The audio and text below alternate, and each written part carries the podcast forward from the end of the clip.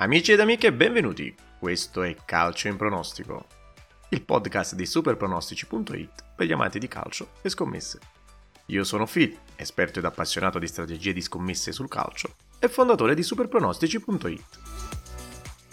Amiche ed amici, benvenuti a questa ottava puntata di Calcio in pronostico sulla Serie A. Facciamo il bilancio dell'ultimo turno dei pronostici e delle scommesse, poi l'analisi delle partite del prossimo turno con quote, statistiche in evidenza e news e come sempre chiudiamo con l'angolo delle scommesse che vado a piazzare, raddoppio, triplicazione e schedina esclusiva solo per chi ascolta il podcast. Per gli appassionati, l'angolo finale dedicato al betting exchange, anche qui bilancio del turno passato e strategie del prossimo turno. Bene, partiamo come detto dal bilancio del settimo turno, nel quale commettiamo un solo errore nella prima colonna dei pronostici, che ricordo a beneficio dei nuovi iscritti al podcast, è quella presente sul sito, trovi il link in descrizione. Prima colonna quasi perfetta, a parte l'1x in Sassuolo Monza, che è la vera sorpresa di giornata. I neroverdi, dopo le belle e convincenti vittorie su Juventus prima e Inter poi, perdono in casa contro il Monza, tra l'altro per 0-1. È stata una vera sorpresa proprio per come giocavano le due squadre. Anche il mancato gol della squadra di casa è stata una vera sorpresa. C'è da dire che le occasioni non sono mancate e che Laurentier ha fatto del suo meglio per non segnare. Per gli altri pronostici, analisi quasi perfette, per quanto riguarda le scommesse, perdiamo la triplicazione e la schedina per il gol in Milan-Lazio, ma vinciamo il secondo raddoppio di fila, che era costituito da 2 Inter e 2 Roma. Terminato il bilancio, passiamo subito all'analisi del prossimo turno. Ricordo a beneficio di tutti che le notizie in mio possesso sono relative al momento in cui registro, quindi prima di piazzare le tue scommesse assicurati che queste informazioni siano ancora attuali. Questo turno porterà con sé tutti gli effetti del turnover causato dal doppio turno infrasettimanale e dalle gare di coppa, per chi le ha disputate. E questo varrà non solo per la Serie A, ma anche per i campionati esteri. Il prossimo turno inizia venerdì 6 ottobre alle 18.45 con la partita in programma a Castellani tra Empoli e Udinese. Si comincia subito con una bella partita complessa da analizzare. I padroni di casa ci arrivano dopo la sconfitta in Emilia ad opera del Bologna per 3-0, i friulani dal deludente pareggio casalinco contro il Genoa. Pareggio fortunoso arrivato grazie ad un autogol al novantesimo. Le due squadre non vivono di sicuro un buon momento né dal punto di vista del gioco, tantomeno dal punto di vista psicologico. Siamo all'ottava giornata e la classifica comincia a diventare pesante. L'Empoli è fermo a 3 punti mentre l'Udinese a 4. Dal punto di vista statistico i padroni di casa sono la seconda squadra per segni under 2,5 e prima per segni no goal, oltre ad essere la squadra più battuta in Serie A con il maggior numero di sconfitte, 7 su 8 partite giocate. Consideriamo però che il nuovo allenatore dell'Empoli, Andrea Azzoli, si è insediato appena da due partite sulla panchina, con un bilancio di una vittoria ed una sconfitta. L'Udinese non ha mai vinto in questo campionato, realizzando come detto 4 punti in altrettanti pareggi. Le quote sono equilibrate ma leggermente sbilanciate a favore degli ospiti. Questo leggero vantaggio è dovuto sicuramente ai parigi raccolti dall'Udinese, ma anche al maggior tasso tecnico della squadra friulana, superiore sulla carta. L'1 è pagato a 3,05, l'X a 3,20 ed il 2 a 2,40. Stesso discorso per l'under over 2,5 e il goal non goal che possiamo trovare tra l'1,75 e l'1,90 rispettivamente. Molto equilibrato come dicevo. Dal punto di vista degli uomini il rientro di Caputo dà più certezze al reparto offensivo dell'Empoli, così come il rientro di Pereira cambia faccia al centrocampo dell'Udinese dandogli più spessore sia tecnico che tattico, anche se al momento l'argentino non sembra completamente in forma contrariamente a Samarzic, che è sicuramente ed indubbiamente il calciatore più in forma dell'Udinese in questo momento, che non è sceso in campo dal primo minuto contro il Genoa a causa di un'influenza. Questa è la news che è uscita di recente nella conferenza stampa di Sottil prepartita. I friulani hanno diversi calciatori infortunati, soprattutto per quel che concerne il reparto offensivo. Tra le assenze più importanti c'è anche quella di Lovric che è squalificato a causa dell'espulsione nell'ultima partita. Che partita dobbiamo aspettarci quindi? Andrea Azzoli vorrà fare la partita davanti ai propri tifosi, così come ha già fatto con la Salernitana. Dovranno provare a farlo stando attenti però alle ripartenze. Sono quindi d'accordo con i bookmaker, soprattutto se l'Udinese dovesse schierare titolari sia Pereira che Samarsic, la qualità a centrocampo dell'Udinese sarebbe superiore a quella dell'Empoli e quindi quote leggermente a favore dell'Udinese anche per quello che riguarda i miei pronostici. Credo che si interromperà la striscia di segni non gol consecutivi e che quindi ci sarà almeno un gol da entrambe le parti. Sono più indeciso sul risultato finale, ma opto per una doppia chance x2 e credo che la possibilità di un pareggio sia concreta. Pronostici x2, over di 1,5, gol ed x. Lecce-Sassuolo. E se il primo match era difficile da pronosticare, questo non lo è da meno. Entrambe reduci da una sconfitta, prevedibile anche se severa quella subita dai Salentini ad opera del Napoli, a sorpresa quella del Sassuolo in casa contro il Monza per 0-1. Dal punto di vista statistico, tre i segni non gol consecutivi per il Lecce in casa, che è prima per vittoria in casa. Il Sassuolo è invece nella top 3 per segni gol-gol ed anche tra le tre peggiori difese del campionato per numero di gol subiti in trasferta. Questi sono i principali motivi per cui troviamo in lavagna il segno 1 a 2,45 contro il 2 a 2,75. Il pareggio viene pagato a 3,55. Per i segni under-over 2,5 è favorito quest'ultimo a 1,70 contro il 2,05 dell'under, così come il segno gol a quota 1,57 contro il no gol a 2,25. Nel Lecce sarà assente Banda per infortunio, mentre nel Sassuolo tra le assenze da segnalare c'è sicuramente quella di Matteus Enrique, calciatore importante perché tocca molti palloni ed è spesso determinante sia in fase di interdizione che di costruzione della manovra. Al suo posto dovrebbe scendere in campo Racic. Il centrocampista serbo è molto più fisico e utile a spezzare la manovra che nella costruzione. Il Lecce cerca riscatto dopo la recente sconfitta e non vorrà assolutamente collezionare la seconda sconfitta di seguito. Il Sassuolo però è una mina vagante ed il reparto offensivo dei neroverdi, a parte lo stop contro il Monza, è davvero temibile per la mole di azioni pericolose che riesce a creare ogni partita. Sicuramente non mancheranno i gol. Il Lecce è molto abile in contropiede ed è il meglio di sé nella seconda parte di gara. Mi aspetto una partita divertente con almeno un gol da una parte e dall'altra, contrariamente a quanto dicono i book stavolta però preferisco l'X2, questo stando agli 11 che scenderanno in campo oggi. Pronostici, over di 1,5, over di 0,5 primo tempo, gol, X2 più over di 2,5. Inter Bologna lo stop contro il Sassuolo è stata solo una parentesi e con un calendario così fitto una battuta d'arresto può essere fisiologica e ci può stare per i nerazzurri, che continuano a vincere convincendo. Alla Rechi ci è voluto un super Lautaro che ne fa 4 in appena 35 minuti, a tal proposito sono vicino a tutti quelli che come me l'avevano contro al fantacalcio. Riguardo ai rossoblù continuano a convincere dal punto di vista del gioco e sono riusciti finalmente a raccogliere meritatamente i tre punti nella sfida casalinga contro l'Empoli, dopo i tre pareggi consecutivi contro Verona, Napoli e Monza. Entrambi Entrambe le squadre si presentano a questa gara con una sola sconfitta all'attivo, ma l'Inter ci arriva con 18 punti, frutto delle 6 vittorie, 19 gol fatti e 3 subiti. Il Bologna di gol ne ha fatti solo 6 e ne ha subito uno più dell'Inter, ovvero 4.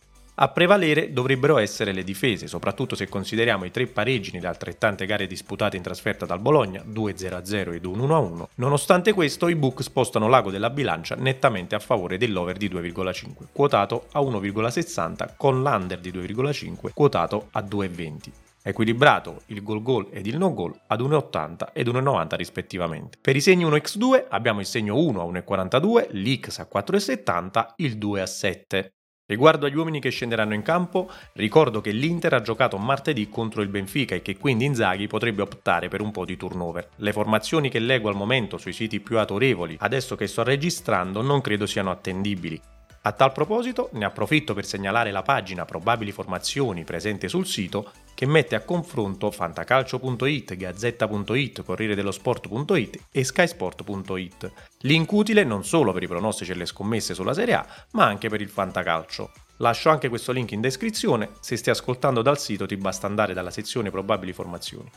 Nei nerazzurri l'unico assente sicuro è Arnautovic, che come sappiamo è infortunato. Altra importante defezione in difesa per Tiago Motta invece che perde oltre a Lukumi e Posch anche Christiansen. Quale sarà lo spartito della partita è facilmente intuibile, l'Inter proverà a vincerla e il Bologna a fare male in contropiede. Se il Bologna gioca come contro il Napoli, allora il segno under di 3,5, ma anche quello di 2,5 è più che una garanzia. Ma se ripropone la stessa partita fatta a Torino, ad esempio contro la Juventus, allora il segno over di 2,5, il gol per entrambe le squadre, sarà una certezza visto il potenziale offensivo dei padroni di casa e l'abilità in ripartenza del Bologna. Per quanto riguarda i pronostici, under di 4,5 offerto addirittura ad 1,20, under di 1,5 primo tempo, X primo tempo e vittoria di misura dell'Inter, quindi X handicap. Juventus Torino. Il derby è sempre il derby, a prescindere da come ci arrivano le squadre. La Juventus dal pareggio per 0-0 a Bergamo contro l'Atalanta, mentre il Torino dal pareggio casalingo sempre per 0-0 contro il Verona. Sarà sempre una sfida particolare ed affascinante quella del derby. Per quanto riguarda le quote, restano ovviamente favoriti i padroni di casa che troviamo a 1,80 contro il 4,70 di un'eventuale vittoria granata. Quote a favore dell'under di 2,5 a 1,60 contro l'over a 2,10. Nei padroni di casa sembra quasi certa l'assenza di Vlaovic alle prese con una lombalgia. Non so se sia pretattica, ma al momento il serbo figura al più in panchina. Davanti quindi ci sarà Milik ad affiancare Chiesa nel tandem d'attacco. Pronto a subentrare dovrebbe esserci Kin. Cambiaso dovrebbe ancora occupare la corsia sinistra al posto di Kostic. Per il resto, stessa formazione vista contro l'Atalanta. Juric dovrebbe invece schierare la formazione classica con Radonic e Vlasic alle spalle di Zapata. Unico dubbio in difesa sul settore di destra, ad occupare la fascia potrebbe essere Tamez, non propriamente il suo ruolo, ma vista l'emergenza e la duttilità del calciatore, giocherà lui titolare. I padroni di casa stanno fornendo prestazioni altalenanti. L'unico in grado di spostare gli equilibri forse non prenderà parte alla gara. Sto parlando evidentemente di Vlaovic. Detto questo, la Juventus non potrà non fare la gara, dal momento che gioca in casa. E se va in vantaggio, può portare questo vantaggio fino alla fine, visto le difficoltà a trovare la via del gol della squadra di Juric. Credo che i bianconeri alla fine la porteranno a casa con una vittoria magari di misura. Curiosità statistiche, la Juventus è nella top 3 per segni gol, mentre il Torino per segni under di 3,5. Non gol e numero di pareggi. Pronostici 1x, over di 1,5, gol e vittoria di misura della Juventus sul Torino, ovvero X handicap. Genoa-Milan. Leao da una parte, Gudmundsson dall'altra. Sono questi i calciatori più in forma delle due squadre che stanno regalando dribbling, assist e gol. Cosa che mi aspetto anche in questa partita, a cui il Milan arriva con la partita di Dortmund nelle gambe. Per quanto riguarda il campionato, invece, è reduce dalla vittoria casalinga contro la Lazio in una prestazione convincente, così come l'è stata la prestazione dei rossoblù a Udine, in cui hanno raccolto troppo poco rispetto a quello che si è visto in campo, un solo punto in una partita dominata in lungo e in largo. Le quote sono a favore degli ospiti che troviamo in lavagna a 2, mentre il segno 1 è dato a 3,70. Under ed over 2,5 molto equilibrate, rispettivamente ad 1,80 e 1,90, così come il gol e non gol. Il Genoa è tra le prime tre squadre per numero di segni gol, mentre in casa è nella top 3 per numero di segni over 2,5. In casa il Genoa ha anche un altro primato che è quella della seconda difesa più perforata del campionato. I rossoblù arrivano a questa partita da 5 segni gol-gol consecutivi. Il Milan è tra le prime 3 per numero di segni gol e per il numero di gol fatti, ha anche la seconda difesa in trasferta per numero di gol subiti, ovvero 7, ma ricordiamoci che 5 li ha incassati dall'Inter. Per quanto riguarda le formazioni, brutta notizia in casa Genoa che a quanto pare perde Teghi. Sappiamo quanto sia determinante la presenza del calciatore non solo per i gol, ma anche per gli spazi che riesce ad aprire per i compagni. Nel Milan mancheranno sia Krunic che Loftusic. Senza Reteghi le percentuali del Milan aumentano ed il 2 è una quota di valore visto che è pagata alla pari. Con l'argentino in campo le cose cambiano e sia il segno gol che il segno X diventano più probabili. Non credo in una vittoria del Genoa, ma al massimo in un pareggio. Sarà il Milan a condurre la gara con il Genoa pronto a ripartire. Pronostici x2 over di 0,5 primo tempo, 2 e 2 più over di 1,5. Monza Salernitana. Come già detto più volte, i Brianzoli hanno battuto il Sassuolo per 0-1 nell'ultima uscita, arrivando a 4 risultati utili consecutivi, facendo registrare altrettanti under di 2,5. La Salernitana ha perso per 0-4 contro l'Inter risultato che ci può stare per il divario tecnico, ma quello che preoccupa di questa squadra è l'assenza di rendimento contro squadre dello stesso spessore tecnico. Gli Amaranto arrivano a questa sfida con un solo punto raccolto negli ultimi 5 incontri. Il punto è frutto del pareggio casalingo con il Frosinone, partita rimontata dopo essere andati in svantaggio. Ho ribadito già nelle scorse puntate come sia stata determinante l'assenza di Dia, che a quanto pare, dopo la strana vicenda del mancato rientro, non è stato più utilizzato dal primo minuto da Paolo Sosa. A preoccupare in casa Granata sono ora le condizioni di Candreva, che non ha preso parte al match contro l'Inter ed è in dubbio per la trasferta di Monza. I padroni di casa sono evidentemente favoriti a 1,75, il pareggio lo troviamo a 3,75 mentre il 2 a 4,50. Equilibrate le quote dell'under over di 2,5 ad 1,90 e 1,80 rispettivamente. Troviamo invece favorito il segno gol per entrambe le squadre a 1,70 rispetto al non gol a 2,20. Nonostante la Salernitana abbia fatto registrare un solo segno gol nelle ultime 5 partite, queste quote mi trovano d'accordo per due motivi. Il primo è che la Salernitana ha segnato solo un gol nelle ultime 5 partite. Il secondo è che siamo praticamente all'ultima spiaggia per Paolo Sosa. In caso di risultato negativo l'esonero arriverebbe sicuramente anche in vista della sosta per dare all'eventuale sostituto il tempo di lavorare. A tal proposito pare sia in Paul Semplici seguito da Iachini. Riguardo alle formazioni sono in dubbio Izzo e Pessina nei Brianzoli, eventuali sostituti dovrebbero essere Carboni e Machin, in attacco tutto invariato con il Papu Gomez pronto a subentrare. Nei campani abbiamo già detto di Candreva, al suo posto dovrebbe giocare Dia, per il resto stessa formazione vista contro l'Inter, almeno stando alle informazioni attuali. Non posso che dare ragione alle quote in termini di percentuali in questa partita, anche se la Salernitana tenterà probabilmente il tutto per tutto, visto il momento e la classifica che non sorride affatto. La squadra di Palladino ha sempre sofferto in tutte le gare, ma come detto stavolta mi aspetto una Salernitana più sbilanciata a caccia del gol e che statisticamente dovrebbe arrivare. È una partita in cui mi sento di escludere il segno X e in cui mi aspetto almeno due gol.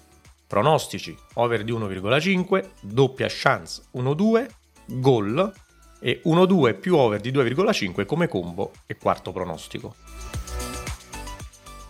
Frosinone Verona.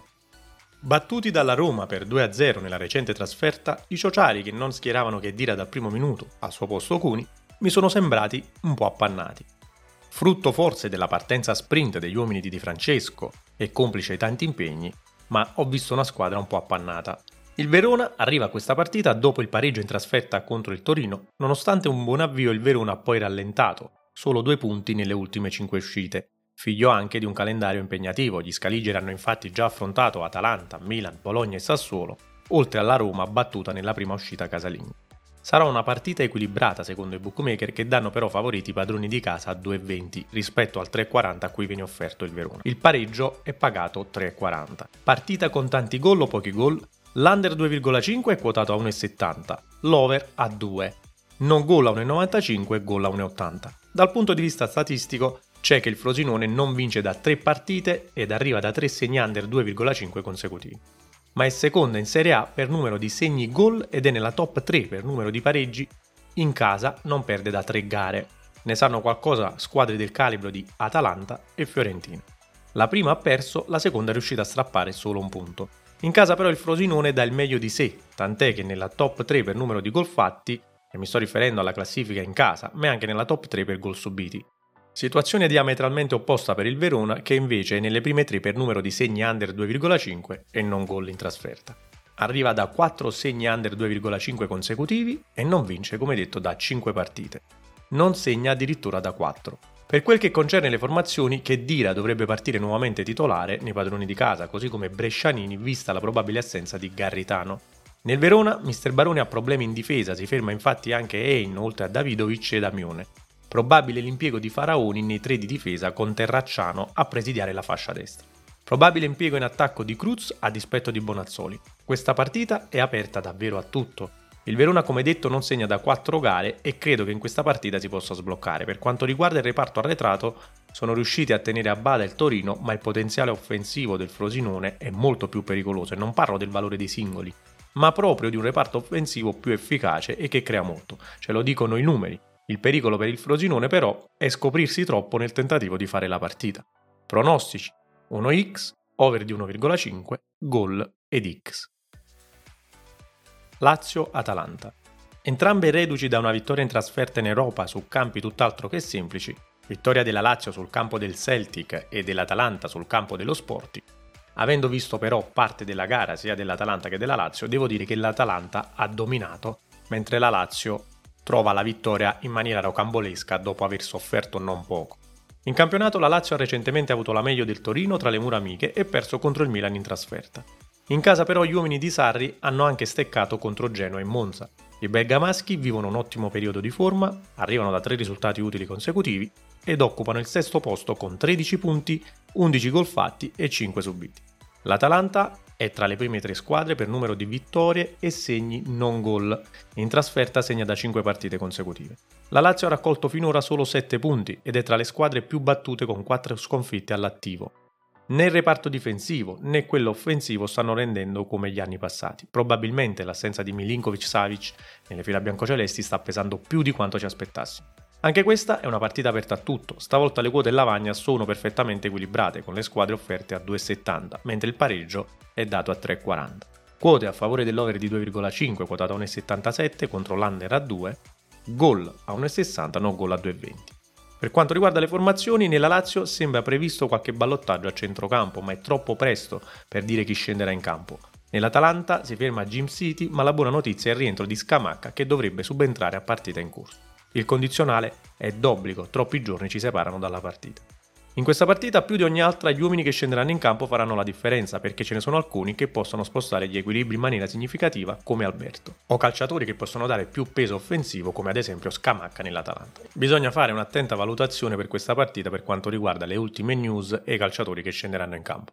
Nonostante i numeri siano a favore della Dea, io do fiducia agli uomini di Sarri ed al fattore campo, quindi pronostici 1x under di 1,5 primo tempo, mi aspetto una partita comunque combattuta, gol per entrambe le squadre ed 1x più over di 1,5 che coprono sia la vittoria eventuale della Lazio che un pareggio per 1 ad 1. Cagliari-Roma. I sardi sono praticamente il fanalino di coda di questo campionato con due punti alla T. Faticano a trovare il gol e non hanno mai vinto. I giallorossi sono in netta ripresa e stanno guadagnando fiducia. Contrariamente agli altri anni hanno un primato insolito, insolito per le squadre di Murigno. Sono primi per segni over 2,5 e gol gol e sono tra le prime tre squadre per numero di gol fatti. La Roma non riesce a trovare la vittoria in trasferta da 7 partite consecutive, contando anche il campionato scorso. Le quote non sono così scontate come mi sarei aspettato, questo è frutto anche delle sconfitte subite dalla Roma sul campo del Verona e del Genoa. Diciamo che in trasferta la Roma non brilla, il 2 infatti è quotato praticamente alla pari il segno 1 a 3,85 e il pareggio a 3,40. Così come Paolo Sousa, anche Ranieri potrebbe essere all'ultima spiaggia. Per quanto riguarda le formazioni, cambio in porta sembra Scuffet favorito su Radunovic e Oristanio su Luvumbo. Quest'ultimo però sembra essere infortunato. Nella Roma si ferma nuovamente Pellegrini, il suo sostituto potrebbe essere Awar. Per quel che riguarda invece il reparto difensivo sarà ancora Cristante a fare il centrale, viste le assenze di Smalling e Llorente che però potrebbero rientrare. È troppo presto comunque per dirlo nel momento in cui sto registrando. La Roma arriva a questa trasferta dopo la convincente vittoria in Europa League contro il Servette mentre il Cagliari ci arriva dopo la pesante sconfitta contro la Fiorentina. Sarà una gara combattuta, l'attaccamento dei calciatori per Ranieri è sempre stato importante in tutta la sua carriera e i suoi calciatori cercheranno di dimostrarglielo in questa partita, evitando la sconfitta. Non sarà semplice per gli uomini di Mourinho e non mi aspetto una gara spettacolare. Non vedo nessuna possibilità però per il segno 1, il divario tecnico per me è troppo ampio. Pronostici X2, under di 1,5 primo tempo, 2 ed X handicap, ovvero vittoria della Roma con un gol di scarto. Napoli-Fiorentina. Il match che chiude questo ottavo turno di Serie A potrebbe essere la sfida più bella di giornata. Tante le similitudini statistiche delle due compagini, entrambe infatti sono in un ottimo momento di forma e primeggiano nelle classifiche dei gol fatti, sono seconda e terza praticamente. Il Napoli ha subito 6 gol, la Fiorentina 10, entrambe arrivano da 4 risultati utili consecutivi e anche questa è una partita difficile da pronosticare, anche se i book danno favoriti il Napoli a 1,67 contro i 4,80 della Viola così come sono favoriti i segni over di 2,5 e gol a 1,65 mentre i segni under e non gol a 2,15. Entrambe arrivano a questa sfida dopo gli impegni in Europa, con il Napoli che ha avuto però un giorno in più per riposare. Nulla da segnalare al momento dal punto di vista delle formazioni, dove non ci sono novità e gli allenatori dovrebbero schierare le stesse formazioni viste nell'ultimo turno di campionato. Nelle fila viola sembra nuovamente arruolabile Biraghi, che potrebbe però partire dalla panchina a beneficio di Parisi. Mi aspetto una partita divertente con due squadre che proveranno a fare la partita, giocandosela a viso aperto. La differenza la faranno i cambi nel secondo tempo, quando verrà fuori la stanchezza dovuta alle gare infrasettimanali europee. Aspettiamoci almeno due gol ed un segno 1x. Non credo che la Fiorentina possa espugnare il Maradona, anche perché dopo le gare europee ha sempre steccato vedi Lecce ed Inter. Gli azzurri sembrano ritrovati e l'ottima prestazione offerta contro il Real Madrid ne è una dimostrazione. Pronostici: over di 1,5, over di 0,5 1 ed 1 più over di 2,5. E passiamo all'angolo delle scommesse. Il raddoppio che ho scelto per questo turno di campionato è costituito da Lecce Sassuolo Gol e Genoa Milan X2, mentre la triplicazione c'è ancora Genoa Milan X2, Lazio Atalanta 1x e 2 in Cagliari Roma. Questa sviluppa quota 3,20. Per quanto riguarda invece la schedina esclusiva solo per gli ascoltatori del podcast, Lecce Sassuolo Gol Juventus Torino 1, Genoa Milan over di 0,5 primo tempo, Lazio Atalanta 1x, Cagliari Roma 2, Napoli Fiorentina over di 2,5. Sviluppa quota 19 bonus compresi. Sono curioso invece di conoscere la tua opinione, fammi sapere anche quali sono le giocate e i pronostici che farai qui nei commenti. Chiudiamo con l'angolo dell'exchange. Quest'ultimo weekend è stato molto profittevole nonostante molte operazioni non siano andate a buon fine. Come si può notare da quello che scrivo nel canale Telegram, quella che applico è una rigida gestione del bankroll. Avremmo iniziato subito bene con Lecce-Napoli, ma chi ha seguito sa che il gol è arrivato poco prima dell'abbinamento. Peccato perché la lettura è stata corretta, che poi in realtà è quello che conta. Come operazioni in perdita ci sono stati il paniere Luton Crystal Palace, il PSG e poi su Milan-Lazio invece siamo riusciti a ridurre le perdite fino a solo il 15%, quello che è della solita puntata che io chiamo stake. Sul risultato di 1-0 avevamo bancato il Milan e l'under di 2,5 in caso di doppio gol lampo. Il 2-0 arrivato del Milan ci ha garantito comunque un profitto che è andato a compensare il Banca Milan riducendo praticamente le perdite al 15%. Questa è una strategia che applico spesso in caso di doppio gol lampo e che ci garantisce profitto anche se il raddoppio arriva velocemente, così come nel caso di Milan-Lazio. L'operazione migliore di giornata è stata quella sulla partita olandese Utrecht-Almer. La partita era molto viva e ricca di capovolgimenti di fronte. Ferma sullo 0-0, la strategia è stata quella di bancare il pareggio e bancare l'under di 1,5. Anche qui serviva in caso di doppio gol perché se fossero arrivati due gol in maniera veloce e quindi l'1-1 non si fa in tempo ad uscire dal mercato e a raccogliere i profitti. I due gol sono arrivati, ma sono stati 0-1 e quindi subito profitto per quanto riguarda il bancapareggio e l'under di 1,5 e poi 0-2 che ci ha portato ad un profitto totale del 430% e oltre. Abbiamo poi realizzato un piccolo loss e quindi una perdita del 30% su Dinese e Genoa, trasformatasi sembrava in partita da over. Se avessi atteso avrei fatto profitto, ma come mi sentirete ripetere spesso fino alla noia, la priorità è preservare il bankroll e non scommettere, ma fare trading.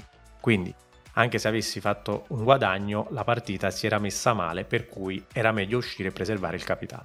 Perfetta la lettura su Sassuolo Monza, sono rimasto nel mercato perché ero di molto in profitto. Avessi chiuso subito la posizione, avrei fatto un profitto anche lì. Chi l'ha fatto ed ha seguito ha probabilmente fatto un profitto. Weekend quindi molto positivo. Rispetto alle strategie di questa settimana c'è molta incertezza su diverse partite. Bisognerà entrare live. Ad ogni modo le partite sono equilibrate e potremo entrare quando le partite si sbloccano, ad esempio in Lecce Sassuolo, Monza Salernitana, Frosinone Verona, Lazio Atalanta e Napoli Fiorentina, scegliendo la strategia di banca squadra in vantaggio ed uscire al momento del pareggio. Per quanto riguarda invece banca under 2,5, dopo circa 10 minuti della partita e quindi guadagnare quel margine che permetta alla quota di scendere del banca under, in Lecce Sassuolo, Inter Bologna, Cagliari-Roma e Napoli-Fiorentina. Per quanto riguarda invece la strategia punta favorita, Juventus-Torino, Genoa-Milan e Cagliari-Roma. Per il resto ci aggiorniamo come sempre live su Telegram, link in descrizione o sul sito. Grazie per avermi seguito fino a questo punto, spero che la puntata sia stata di tuo gradimento. Iscriviti al podcast e al canale se non l'hai ancora fatto, commenta e lasciami delle domande che riprenderò poi nel prossimo podcast. Trovi tutti i link in descrizione. Bene, siamo giunti alla fine come sempre, ti ricordo che il gioco è vietato ai minori e può causare dipendenza patologica, ricordati di giocare solo su siti con concessione ADM. Al prossimo appuntamento, ciao!